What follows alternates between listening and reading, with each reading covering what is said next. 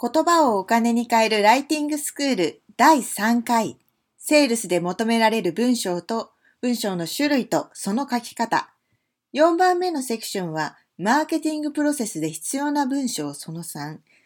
バックエンド商品です。今回の第3回のテーマで出てきているマーケティングプロセスなんですけれどもステップ1と自社商品に興味がある人をまず集めて、ステップ2、と低価格3000円くらいまでの商品を買ってもらって、ステップ3、購入後にフォローアップしていく。そして、ステップ4、利益が出る商品を買ってもらう。こうやって売り込まずに売れて利益を上げていく仕組みを作っていくんですけれども、今回のテーマは、ステップ4、利益を出すというところで必要になってくる文章です。